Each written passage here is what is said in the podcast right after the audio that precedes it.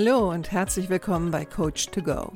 Wer braucht nicht ab und zu mal ein bisschen Unterstützung? Einen kleinen Schubser in die richtige Richtung oder einfach den richtigen Tipp zur richtigen Zeit? Coach to Go möchte dir genau das geben.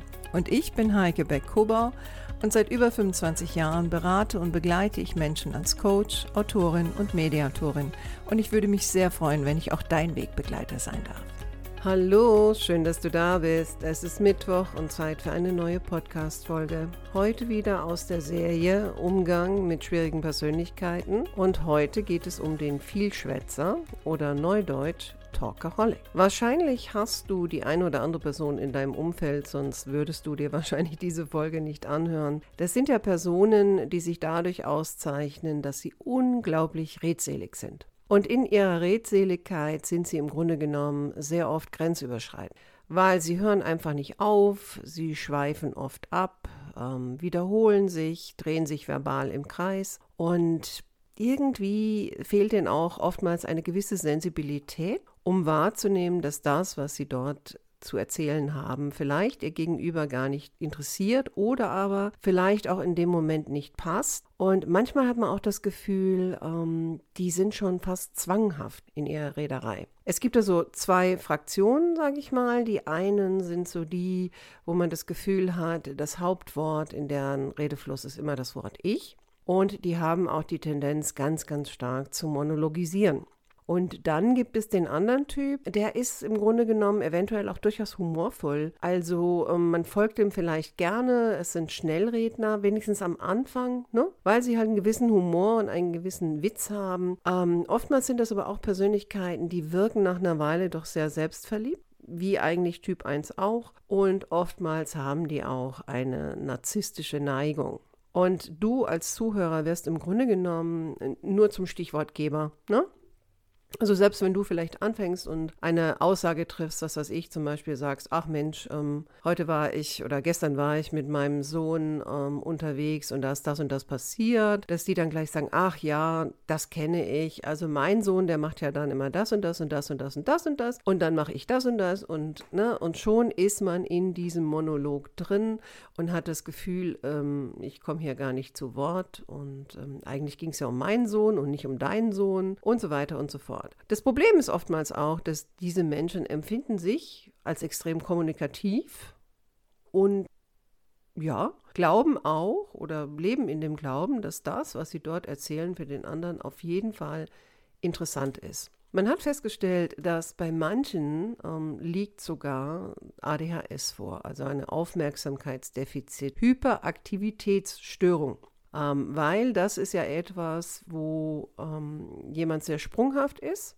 jemand ähm, meistens auch eine rasche Auffassungsgabe hat, aber dann sich oft vergaloppiert. Und das macht es natürlich anstrengend. Und was machen die meisten von uns? Wir versuchen dem auszuweichen. Also entweder körpersprachlich, ja, also nicht mehr anschauen, um, sich wegdrehen, weiter mit der Arbeit machen. Also gerade am Arbeitsplatz ist das ja ganz oft, ne? Derjenige taucht auf und fängt einfach an zu reden. Und selbst wenn du weiterarbeitest oder dem anderen signalisierst durch dein Verhalten und deine Körpersprache, hör mal, ich habe jetzt keine Zeit, dann scheint die das gar nicht zu stören.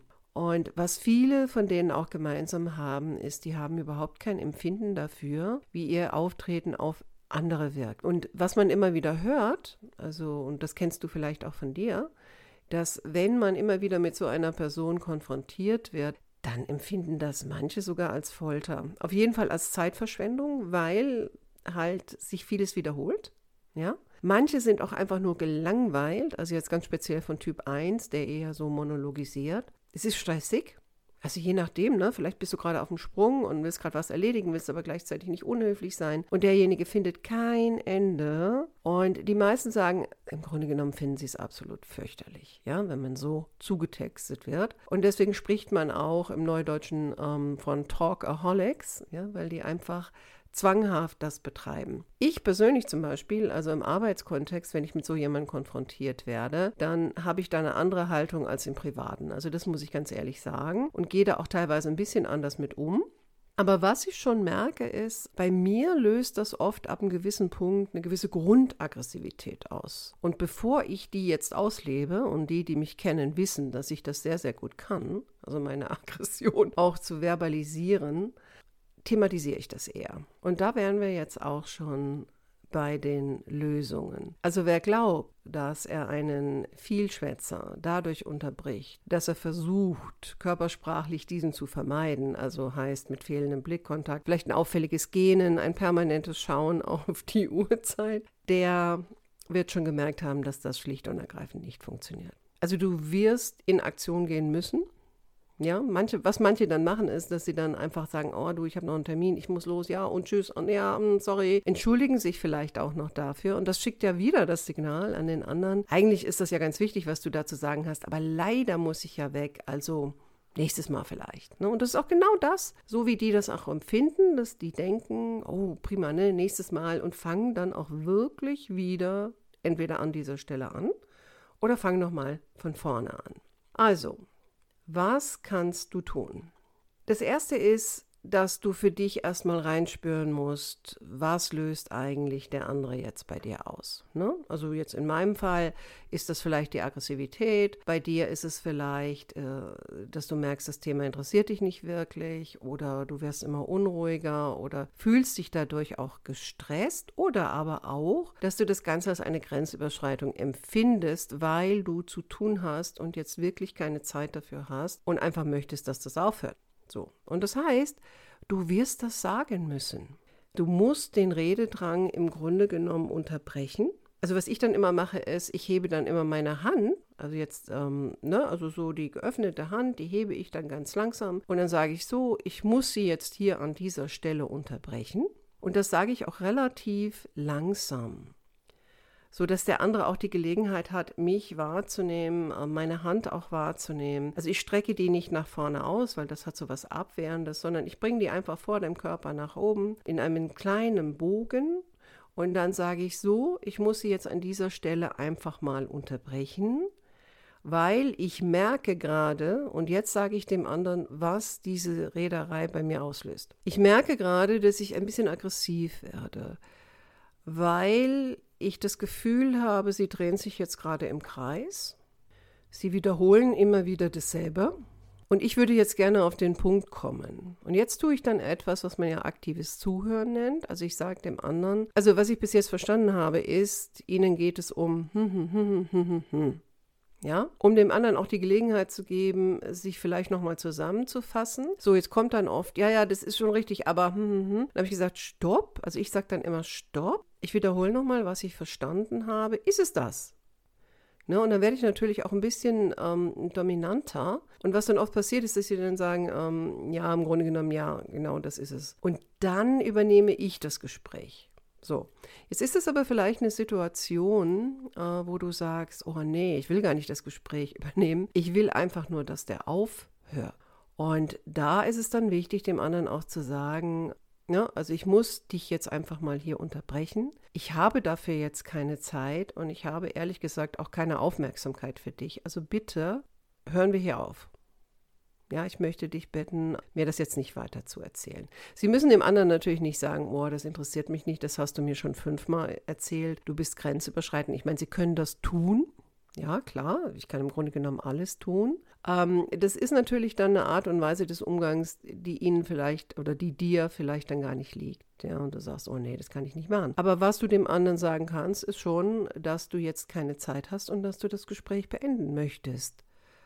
Ähm, und du musst diese Redezeit, die musst du einfach für dich einfordern. Ne? Also ich kann mich an eine Situation erinnern im privaten um, äh, Umfeld äh, durch einen Bekannten, der immer wieder anfing, über ein Thema zu sprechen, wo ich dann auch ganz klar sagen musste, so, ich muss jetzt mal dazwischen.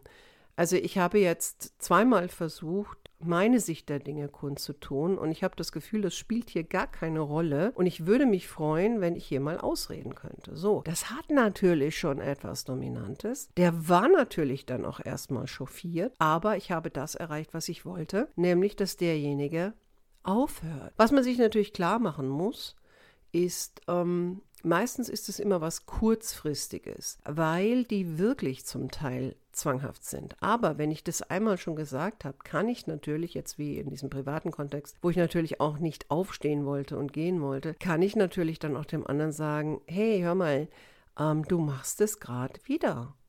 Ne? Und der andere darf ruhig auch merken, dass, dass dir das was ausmacht. Ähm, weil das ist nämlich genau das, was diesen Personen fehlt, dass jemand ihnen eine Rückmeldung gibt, was ihr Verhalten auslöst. Die denken ja teilweise, dass das Schweigen Zustimmung bedeutet. Und genau das musst du dem anderen klar machen, dass es genau das eben nicht ist. Und was natürlich dabei auch ganz wichtig ist, dass du aushalten musst danach, dass der andere vielleicht schmollt, im Arbeitskontext ähm, sich vielleicht echauffiert zurückzieht.